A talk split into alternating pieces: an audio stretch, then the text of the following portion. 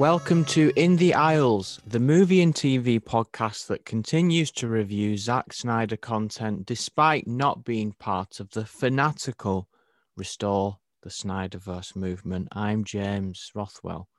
I'm Dan Acton. This week, we'll talk about what we've been watching, real news, and then our main review is Army of the Living Dead on Netflix, directed by Zack Snyder, starring Dave Bautista, also known as Batista. But before we get to that, James, we've reached a landmark in our podcasting journey. Are, are you aware of it? One year. Y- yeah. All right. You've, you've ruined. You've ruined it. You stole my thunder. Essentially, yes. Fifty-two episodes. I worked it out. That's that's you know fifty-two weeks. That's how many weeks are in a year. So a solid year. Congrats. High five. We're not in the same room. I just give myself a high five then. This episode will also go down as historical, and it will be. I've no doubt about it, as it marks a turning point in the podcast because we can finally review films in the cinema, James, which was always the intended purpose. You you excited for that? Yeah, I am excited. I wonder which is going to be the, the first one, though. I saw a poster on a bus for Cruella, but Disney Plus that one, I think. Yeah, spend the extra twenty-five pound. Why not? Rather than ten pound in a cinema. Plus petrol. Mm, yeah, plus popcorn. Yeah, you're right. It all stacks up. Do you know what though? I personally am proud that we've persevered because I I think we've I think we've reviewed some really top-notch content given the circumstances. We've kept current, haven't we? Provided some obscure recommendations alongside it, but we've we've been mainstream as well. We've we've had a good mix. Good mix, diverse mix. Yeah, yeah, Yeah.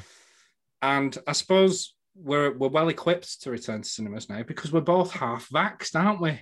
We are, yes. I had my jab yesterday. How did it go? Smooth?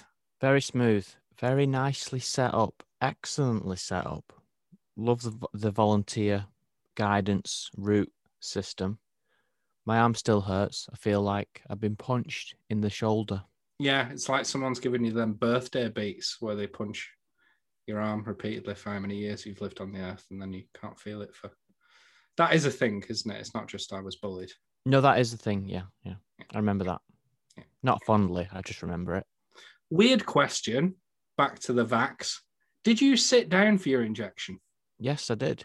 Right. Okay. Well, strangely, all of my immediate friend group got vaxxed at the same time within a 15 minute window at the same place, which I thought, oh, that's so weird. And I thought, we're all the same age. We all live in the same area. It makes perfect sense. Um, but they all sat down, but I walked in, they asked my name. I turned around to the nurse. He said, Are you ready? And I said, Yeah. And then he just shoved it in my arm. I was still stood up with my coat in my hand. Done. So you walked in, you registered your uh, presence, and that was it. You got you got the jab immediately. I was literally looking at the woman taking my information. Here, are you ready? Turn around to look at him. It's in my arm because I said yes as I turned around, and it was just done. Very weird. I didn't Wow, feel it okay. either, which I think is down to lockdown weight. But oh. so we we can return to cinemas and feel safe. Well, we can't really because there's a lot of people about who probably won't get the vaccine. But Yeah. But we can rub it in people's faces, which is what I've seen people do. So I've been vaccinated. and do Yeah. what I want. exactly, can be part of that rancid crowd. I was in a lift with someone today and he wasn't wearing a mask. He said, Oh, I'm exempt and I- I'm vaccinated, so don't worry. So that's not how it works. But you've been vaccinated, so it did work. No, because it's not immediate, is it? I don't I don't know. I don't know. Anyway, shall we swiftly move on? Yes. James, aka James, what have you been watching this week? On the BBC, replacing the line of duty in the 9 p.m. Sunday slot, The Pursuit of Love, based on a book that, again, I haven't read. Now, excuse me, I have not read a romance novel published in 1945. I haven't. I'm not going to. So I'm not coming in and criticizing this because, oh, these lines weren't in the book, which is what all the friends of the Guardian reviewer did. Anyway, three episodes, all available on BBC iPlayer, and I enjoyed this. I enjoyed it. Maybe I'm not the target audience. It's a period drama, but not that period. It's set in the 1920s slash 30s. It's not 19th century. It stars Lily James, famous for being Cinderella, and Emily Beecham, who you might recognize as the woman from Outside the Wire. She was in that. Yeah, very briefly. And it is about the different love pursuits that Lily James's character goes on. She seems to fall in love with any man that she gets with, and she has unsuccessful marriages, and she travels the world to try to fight the fascists in Spain. And she's more free spirited and does what she wants. Whereas Emily Beecham, her cousin, she is living the more traditional, controlled life where she gets a husband and stays in the country and loyally raises her children. So they're best friend cousins and they have this tension in how they're living their lives. Dominic West is in it as well, and he plays this really over the top traditional conservative with a small c father of Lily James, and he's extremely entertaining and funny. He delivers all the patriarchal lines about I should never have educated you and it's a woman's role to do this. And he does it in a really over the top comical way that's very, very entertaining. And there's a lot of characters like that that they are coming out with this typical stuff that you might expect from people in that time period, but they do it in a slightly over the top way that makes it entertaining and not preachy, like some kind of point is trying to be made. I enjoyed it. It's had average reviews. It's only three hours, so check it out. And if you enjoy it, why not just go for the rest of it? Very good. I don't know why you've not checked out Bridgerton. Looks like the same thing.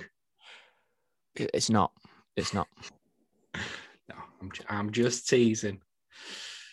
Obviously, don't don't like to promote tabloid nonsense, but but that is what you're going to do. Yeah, yeah. but this is the production where Lily James and Dominic West had a bit of an affair, is it? So he plays a father. That makes it even more weird. That's just. Yeah. Hmm. Oh well, never mind. Um, I read an article on this. I think I mentioned it to you midweek as well because I knew you were going to watch this. There was a, a, fair amount of nepotism going on as well during this production because I think Emily Mortimer, who stars, also writes, didn't she? And apparently she just cast a lot of family and friends in it. I didn't know this. I didn't know the Dominic West thing or the nepotism thing going into this. I'm glad I, I didn't. I, I went in clean. Sorry for tainting it for the rest of our viewers, the listeners. What am I talking about? James, what else have you been watching? Domina on Sky can be consumed in a number of ways, but basically it's on Sky and HBO, I think, in America. In America. Keira Knightley film? No, that's Domino. This oh. is Domina. Right. Sequel. Domina. It's set in ancient Rome, so Domina is the the name of the female head of the house I believe, and Dominus is the male. It's set in the time of the first Roman emperor, Augustus, and it focuses on Livia, Augustus's wife, and it is about how she has a great deal of power and influence behind the scenes in this male dominated environment. The first two episodes there's a younger Domina played by Nadia Parkes, who's an English actress. Episodes three to eight, she's played by Kasia Smutniak, who is a Polish actress. They don't look anything alike, and they both use their own English and Polish accents, which I like. They don't even try to match the accents. They just say, right, episode three onwards, she's got a completely different accent now, and her nose is completely different but it's fine. I, I don't think it's fair to, to go after it for that. I just did think it was funny. Does she move, as in move countries? Does she relocate? Is that could that explain the accent? I know that you said that they don't. No, they, no. There's no explanation. There's no possible reason for someone's accent to change that much. Oh, weird. So it's about Livia's rise to power and how she tries to hold on to power and keep her husband in place while also maybe undermining him a little bit. If you like any Rome based entertainment, like Rome or Spartacus, or maybe medieval stuff that has political maneuverings in the background, like Game of Thrones, I definitely recommend it. Definitely. It doesn't go epic with big battles, it's not full of violence and nudity, it's just intricate plotting, scheming, secrets, spies, poisoning, betrayal, affairs. There's always something going on and it keeps up a nice pace. Unlike Jupiter's legacy that we talked about last week, where it seems like nothing happens, there's always something going on in each episode. You have to deal with a problem that comes up, like, oh, Marcellus is going to be made the heir. What do we do about that? We need to do something right now. So it moves along very nicely. And the performances are good. Kasia Smutniak, I've never seen her in anything else before. She's a very strong, believable, sympathetic, a powerful lead. Very good. That's on Sky. Yeah, it's on Now app, but also on Sky Atlantic. Domina. Very good. Domino. Daniel, what have you been watching this week? Not any of the things that I intended to watch at all. Um, first one, Motherland. Are you aware of this program? No, is it about Russia? No, no, not not not in the slightest.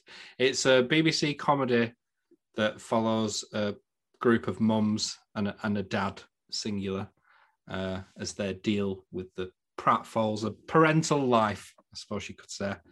It's in its third series, which only came out last month, but it apparently first aired back in 2016 and I've caught episodes here and there. I can't say I've been a dedicated fan, but I, I remember enjoying what I have watched. So I thought, I'm, I'm, I'm going to watch it. It's a joint writing venture between Sharon Horgan. Look her up and you'll have seen her in some stuff. She was in Game Night, she was in Catastrophe. I think she writes Catastrophe as well. You'll know her face. But she's teamed up with husband and wife duo Helen and Graham Linehan uh, Graham, of course, the writer of British comedy classics such as The IT Crowd and Father Ted. So that alone, I didn't know that at all until I looked that up the other day. But you can tell because there's there's quality to this, and I've really enjoyed what I've watched so far. I have rinsed through series three. It's just as humorous as what I've seen before. Weirdly, which I don't remember because I've watched it sporadically. My friend Oliver, he said, "Oh, I really hated how they changed the format in series two didn't notice that. I haven't noticed a difference at all, but whatever. Uh, it's just very humorous, nice, easy to watch comedy. Although I say it's nice to watch, there's a lot of rivalry between a number of the mums and they get quite nasty and snarky with one another. It's not a family show, by the way. There's a fair amount of swearing in this, so fair warning. Speaking of the mums, it's got a very good mix of characters. You've got Anna Maxwell Martin, who most recently played the universally hated Carmichael in Line of Duty. And that's caused a bit of conversation online because people have been like, how can she go from that to this? She was a horrific in the other in Line of Duty. Um, you've also got Diane Morgan, Bolton's very own Amy Adams. Hmm, not quite she's more of a world weary, doesn't give a damn what people think kind of character. And then Lucy Punch rounds off the bunch with this quite snobby, thinks she's better than everyone type of mum, which is the source of much of the conflict, really. It's not completely female focused. I said before, there's a singular dad, and that's played by Paul Ready, who I've never seen in anything. He plays Kevin, um, and that offers a bit of a male counterbalance. He's he's just a hapless idiot, but he's so funny in it.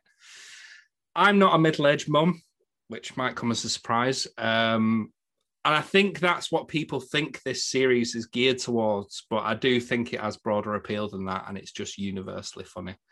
So it's a good ensemble piece, and there's some clever writing to it too. I like what I've seen. That does sound good. Yeah, I think it is good sometimes to try to get over what you might assume is the target audience for something, like The Pursuit of Love or what you've just discussed there. What was the name of it again? Motherland on the BBC. Agree with that as well. Not Shadow Unborn. If you're not a teenage girl, do not watch Shadow Unborn. what else have you been watching? Another thing which I had no desire to watch but somehow did Halston.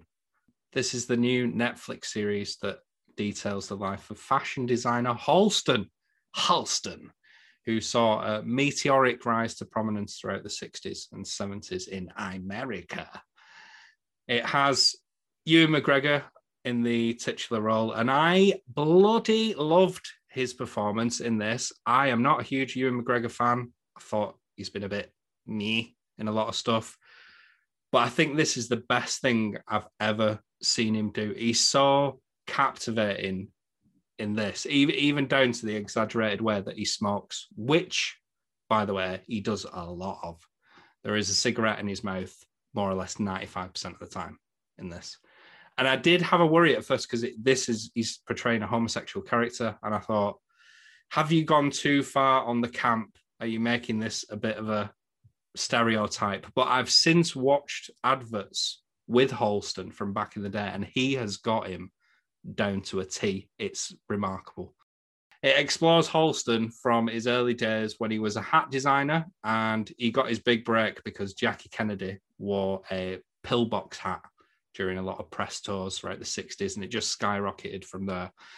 And then it goes on to like branching out into different areas of fashion throughout the subsequent decades. And Halston, because of who he is and who he's targeting these fashion designs at, he brushes shoulders with a lot of Hollywood royalty. So Liza Minnelli features quite heavily in this because they became good friends. And the actress who plays her as well is outstanding. So I guess as a film lover, even though I'm not a fashion lover, there's obvious nods to high profile figures that I am aware of. So I really enjoyed that. And and there's also like weird, not so obvious references, which I only found out after the fact to people that I'm aware of. And the best, most insane example of this is weirdly at the beginning of his career, he employed a window dresser to help him with his initial dress designs. And the guy who he employed ended up being a bit of a liability because he finds him shooting up speed in a toilet and they're just mere days away from hitting a, a deadline. And that guy is none other than real life filmmaker Joel Schumacher, who tragically passed away a few months ago, director of classics such as Phone Booth, The Lost Boys, Falling Down, Batman Forever. He's played by Rory Culkin and he's only in the first episode, but it's just like, wow, I, I never knew that about Joel Schumacher. And I looked it up, it's all true. That's where he started his career. So it's just interesting. Um, speaking of actors appearing for one episode only, they repeat quite a bit of that because Vera Farmiga just turns up out of nowhere later on in the season. I thought, oh, that's nice to see. Just a bit part, but I like it.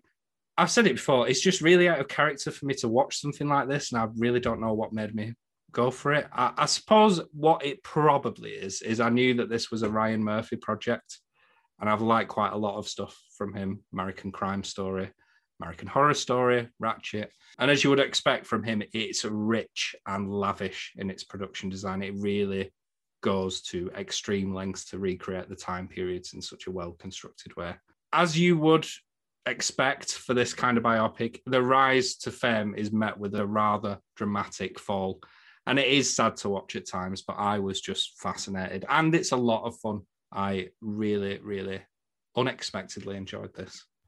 I was going to watch this and I didn't because we were doing a Netflix main review. So I will watch it now based on what you've said. Thank you. I, I saw Ewan McGregor was in it and thought, hello there. This looks quite good. I'd never even heard the name before, though. Have you heard of I'd, Halston? I'd never heard of it, the name either. But just from the trailer, you can tell the quality. And I suppose that's the Ryan Murphy effect. You can tell it's an it's a lavish, good looking production. So I'll definitely check it out. Well, that's that for what we've been watching. Let's move on to real news. It's the real thing. It is now. Real, real news, news.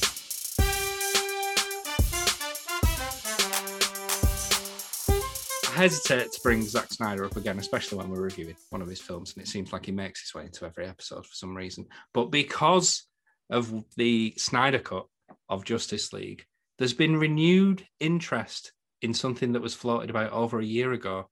And that is apparently that there is the existence of a Batman Forever Schumacher cut which apparently is a lot darker in tone than what we ended up getting in terms of that final product. Obviously, Justice League has done very well, and people are now saying, "Oh, what's this? What's this dark version of Batman Forever look like? Oh, I want it. I want it. It exists apparently. It's not that it needs recutting. It's already been done, and it's 170 minutes cut. This apparently that Warner Brothers has in the possession. Now, tell me, James, what do you think about all this? Because you listed it as one of the most underrated films of the 90s. And I stand by that. Oh, I love Batman Forever. Got some good memories of Batman Forever. I don't see how you could do it dark when Tommy Lee Jones and Jim Carrey do their performances with what they are, unless you remove them from the film. I don't see how you can make it dark. Just the whole thing, the the costumes and the, the acting. I don't know how you could cut that to make it dark. But I'm interested. If this is a trend of releasing a dark version of everything, I'm not keen. But as it's Batman Forever, I'll let it slide. And I do want to see it. Val Kilmer, underrated Batman. Yeah, I'm in complete agreement on that. I'll just give you a quote, by the way, to add some context. So it pops back up into people's consciences again because Mark Bernardin, who is a co-host of the Fatman Beyond podcast with Kevin Smith, he talked about it and he said he's got it on good authority that it exists and it went much deeper into the childhood psychosis and his mental blocks and that it was a more serious darker version of the movie but it was cut down because it's too dark for kids. And the studio essentially said we got to sell these happy meals.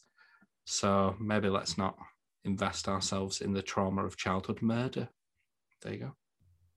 That would make sense because apparently the studio was shocked by how dark Batman Returns was. So perhaps they wanted to, well, they did obviously want to move away from that and do something much lighter. And it landed somewhere in between. Yeah. James, what have you got for us this week? Another person that seems to come up quite a lot on this podcast is John Boyega.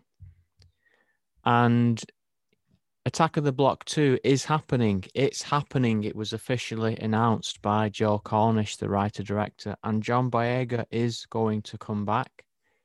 There's no details about the plot. I'm just very excited. It's been a decade since Attack the Block was released, and so much has changed since then. Boyega said. I'm excited to see this heightened story return to the streets of London. Moses has remained one of my favourite characters to play, and bringing him back is a huge honour. And honour is spelt correctly in that quote with O U R. So I'm very much looking forward to this as a long term Joe Cornish and John Boyega fan. Still the role for me that secured Boyega in my mind as a future leading man which adds to the frustration of what, how he was wasted in Star Wars. But keep it positive.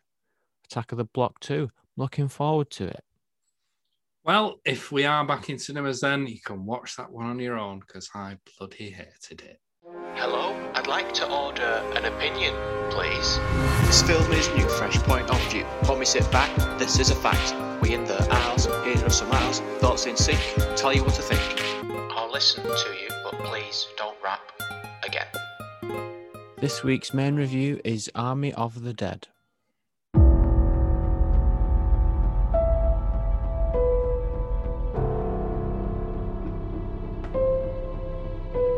what if we did something just for us? That's heavy, brother. But I dig it. In 1998, a simple blowjob brought about the end of an era for Bill Clinton.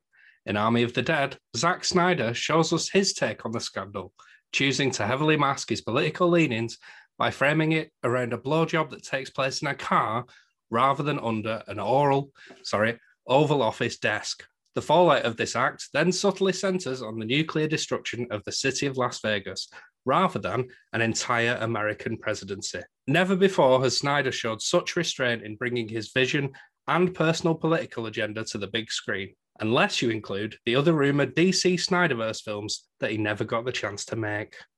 Following a zombie outbreak in Las Vegas, a group of mercenaries take the ultimate gamble, venturing into the quarantine zone to pull off the greatest heist ever attempted. James, what did you think of Army of the Dead?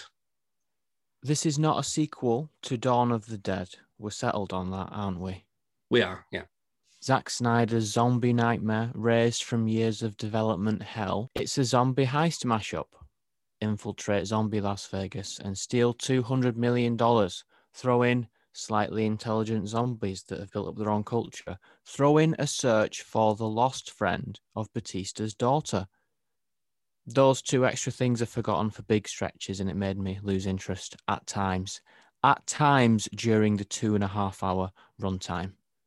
During that two and a half hours, I did skip through the I'm putting together a team scenes where Batista visits each person and does one scene with each of them. I know the team, I've seen the trailer, I know I'm not going to care about any of them, so let's just get on with it. Once it gets going, once they're in, even then it starts and stops. But when it does actually really get going, it's got some good action, some good head explosions and use of automatic weapons. It's directed and director of cinematography by Zack Snyder, so it looks good. He knows how to shoot a shot and have people jump around. Dave Batista is properly good as an actor. He's not just good for an ex wrestler, he's actually good. He looks the part, obviously, but he's sensitive as well. He's totally believable in everything that he does. Nora Arnezeder, who plays the coyote, is the breakout star for me, who almost steals the show. She makes questionable decisions and tries to redeem herself, and she's the most knowledgeable of the group, and she's a badass with charisma. And it'd be good to see her in something else. Maybe recast Captain Marvel as her. It's not a serious film. The pink font of the credits sets the tone for that. It's mostly enjoyable action, not really a horror, but it does have problems. Daniel, what did you think of Army of the Dead? Just gonna say, lay it out there. I'm not a fan of zombie films. 28 Days series aside, that's probably one of the only exceptions. And ironically, Zack Snyder's 2004 directorial debut, which you mentioned before, Dawn of the Dead, which I really enjoyed. But the zombie genre is just overly saturated after two decades of people just doing this non-stop. So I've stayed clear of a lot of the majority of these films. I don't think it comes as a shock. The last 52 episodes should indicate as much. I'm not a Zack Snyder fan. So, you know, I was ready and armed to hugely dislike this. I also begrudge the fact that you drew attention to before. Two and a half hours. I didn't want to spend my weekend watching this film in segments. So it was Friday night. I put this film on at midnight and I thought, let's get half an hour of, of it out the way. That's how I was approaching this film, getting it out of the way. Next time I look at my watch, I'm an hour and 10 minutes in. And I thought, I'm liking this. So, whilst this is a film that, in a way, it, you know, very much what I was expecting it to be, it would be unkind to not give it credit for delivering a rollicking good time because I think it does. And I, I'm not saying this is a masterpiece or, in fact, that it's brilliant, but I think that Snyder pulls off injecting life into a rather tired formula, as you said, by combining a heist film with a zombie film. And I do like this setup too. Uh, a zombie outbreak in Vegas means they've cornered off the city, they're going to nuke it in three days' time. Get in, grab the money, and go. It's simple, it's effective, and it felt fresh to me. I also credit him with what he does with the characters in the film too, because they're all bright and interesting, and I actually think he does a good job of juggling a rather hefty crew. Because at one point you've got nearly 10 members, and I'm not saying that he fleshes them all out completely, and they've got deep, rich backstories, but there's just enough information there so that you know, you know, what purpose they're serving, and they've all got their own individual quirks and styles, and somehow they complement each other. I'm not slagging Batista off. I'm not because I do think he is a good actor, but he's not the most charismatic of morphos in the world. And you've got quite a lot of larger than life characters within his orbit here. So it actually works that he's a little more subdued because it strikes a good balance of energy amongst them. it's quite funny that you um, skipped the whole assembling the team bit because I was going to ask you how successful you thought that was in comparison to Justice League because I really enjoyed it in comparison. I said it before, it's, it's predictable, but there's enough going on visually to keep you entertained and provoke a reaction out of you, whether it's laughing at the grotesqueness of it all because it is graphically violent and gory at points. Um, but it also, you know, you might get a kick out of the fetishization of the number of guns and bullets laid in front of you. You said there's some good tense action sequences, but one complaint that I do have in this is that you get this absolutely blistering opening credit sequence, which includes more action and explosions in five minutes than you get in the entirety of most action films. And I don't think any of what follows is quite as exciting as what you see within that sequence. And that's a shame because I was expecting it to be the same level of spectacle, and it's just not at all. The running time, too, yeah, it's a problem, but it didn't drag for me and I didn't feel it. It just needed some bits trimming off. But that's the Snyder hater in me. Overall, it's unashamedly over the top. It's loud, it's gory, it's dumb, but ultimately, it's fun. And that's all that really matters.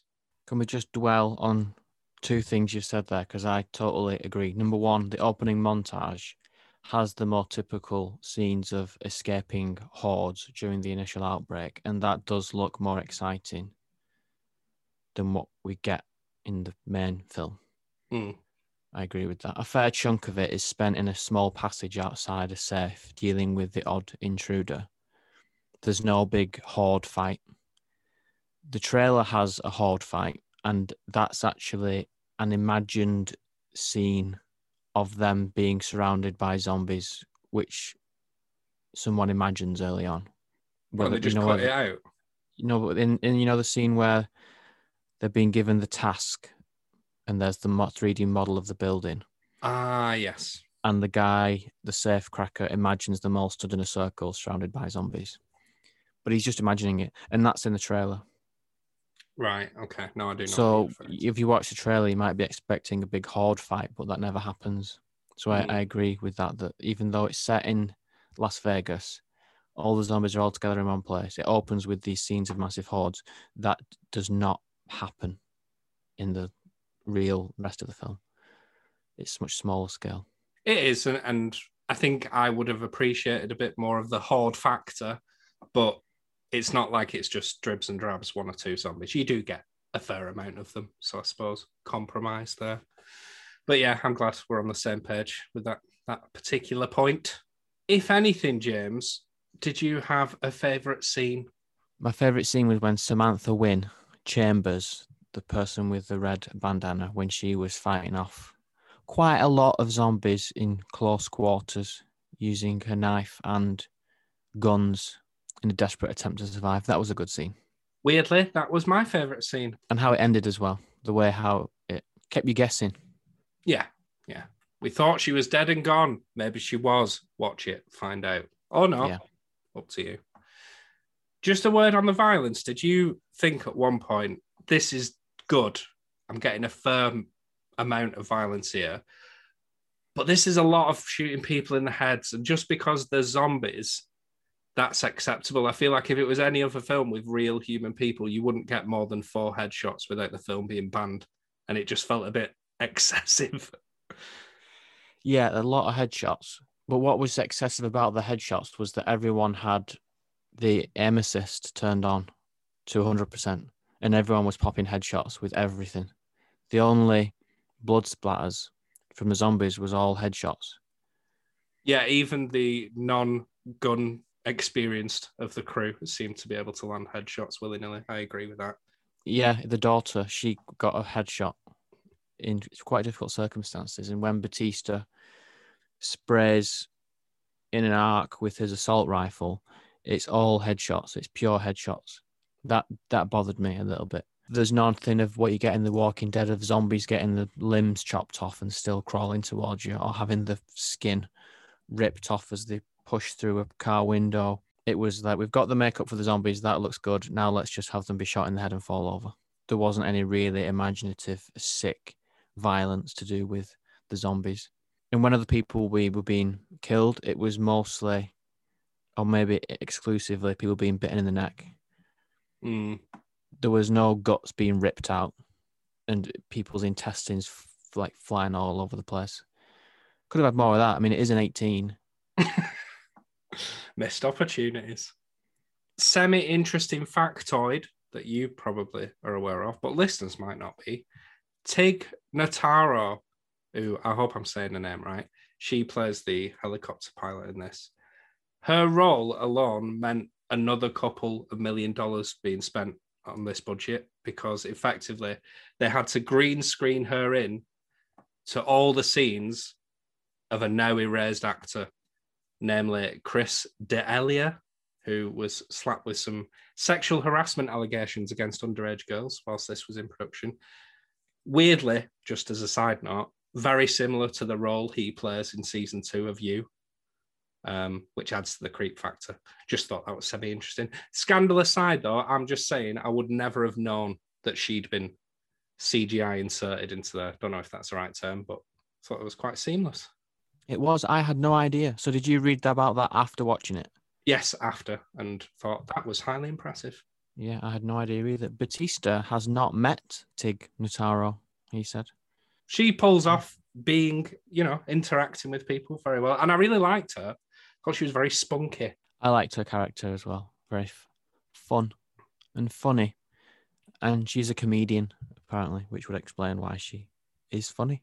Before we go into spoilers, I only found out just before recording this has gone down so well, or they anticipated this so much, that um, a prequel is planned and a TV show. Did you know that? Yes, I did know. However, the TV show is animated.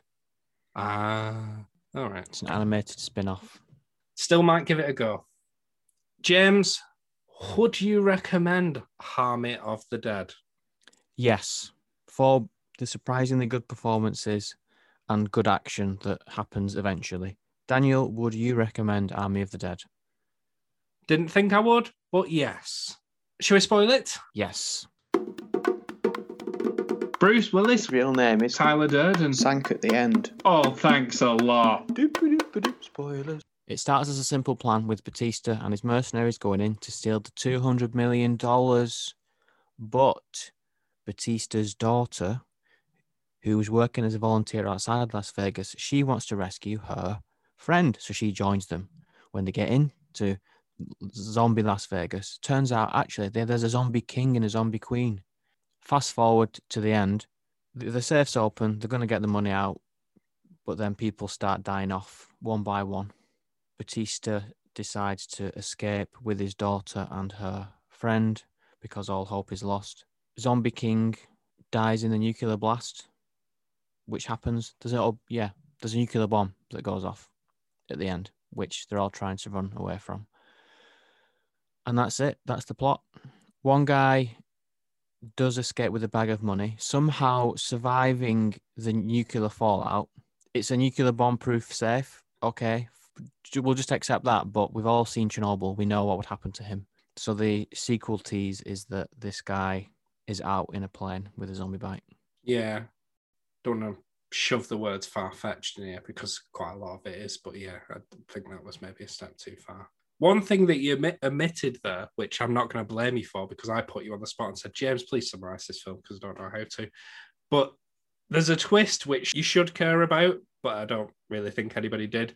That's around 90 minutes in, and it doesn't make any sense because the casino boss who set up the operation, his right hand man is with them, and he's there to be the eyes and ears for this operation, apparently.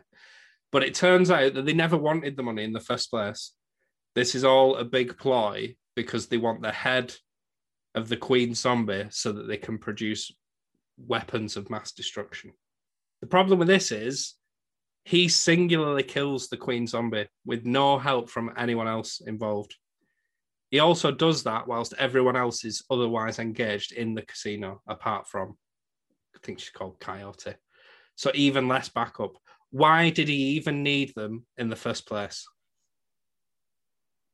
You've just dropped a nuclear bomb on this whole film.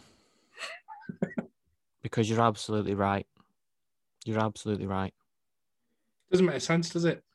And we already know that the coyote, named because she can smuggle people across the, the border of Las Vegas, we know that she has access and knowledge of it. So the casino owner, if he'd done his research, which he clearly has, he would know that there is some illegal crossings going on.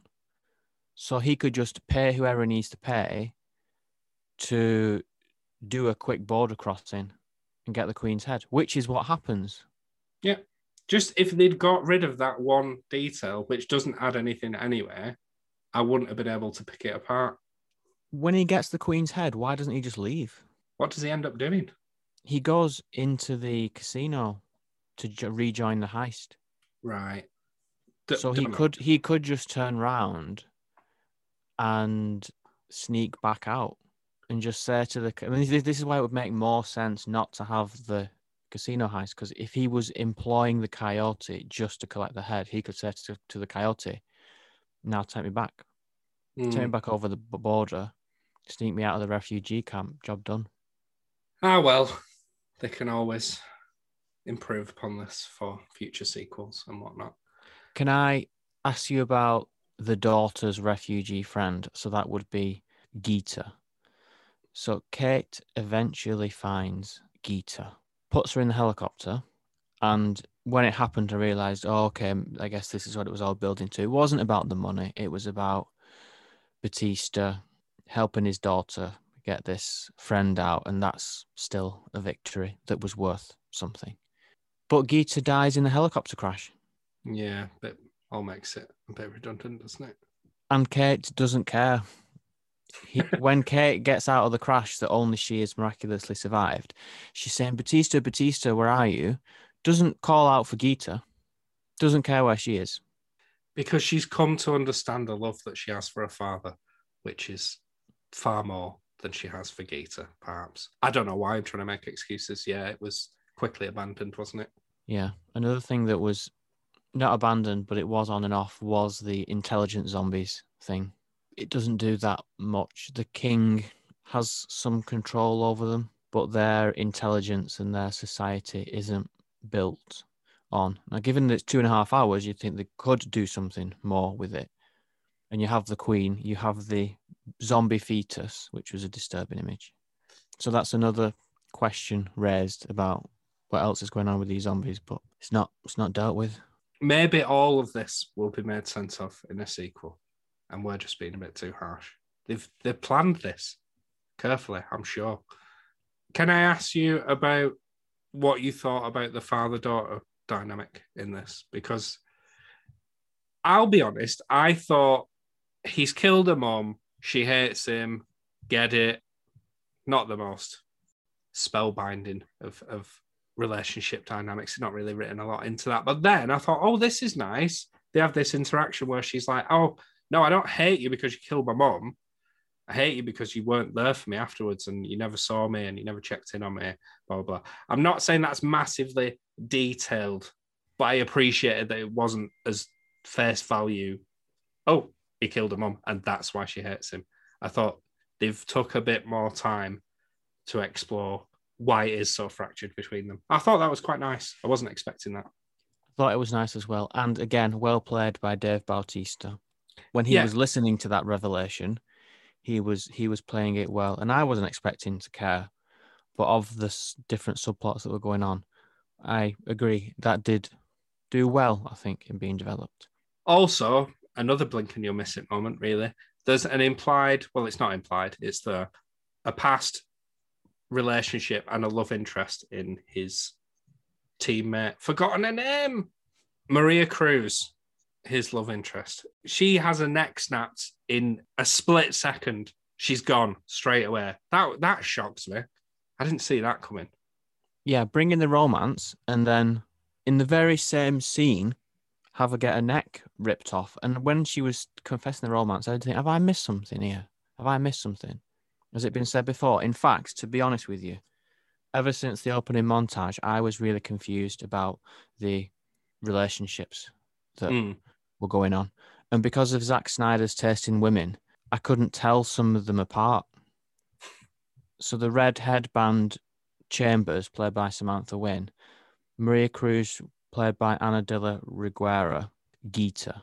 Because it was all happening so fast, it's they started to blend into one, and I thought, hang on, is one of these people Batista's wife? And I couldn't get a hold of what was going on. Do you think that skipping the assembly bit of the team had anything to do with that? I didn't skip it completely. I was just pressing the 10 second fast forward bit Repeatedly. intermittently. intermittently. So I was like, right, they met this person. Yep, yep, yep. Oh, they met another person. Bit of a chat. Bit of a chat. Skip. Bit of a chat. Skip. But I'm sure that establishing who the mother was, it, it, uh, yeah, maybe I just wasn't paying enough attention. Did you notice with Tig Notaro, the end climactic action sequence in the helicopter? She is shot in the head and continues to fly the helicopter. And I'm sure that there's a cut after she's been shot and there is no blood over the windshield of the helicopter at all. And I thought, what's going on here continuity wise? Because this doesn't make any sense. Yeah, she's clearly shot in the head. Okay. It is obviously a headshot. So I didn't understand that either. But then when it cuts back to her, it's maybe she's been shot in the shoulder. Mm, But if she was shot in the shoulder, I don't think she'd be able to handle the helicopter the way that she did. Yeah, it didn't make any sense. It didn't make sense. but we'd both, again, despite all our criticism, still recommend it. So I recommend it. Just don't think about it too much. There's a lot of weird editing where it'll it'll cut and you'll feel like someone's skipped across a room, or you'll see someone will be turning one way to be talking, and then it cuts to a different angle and they're facing the other way. It's pretty bad, but they've just said, "Oh, forget it, just leave it."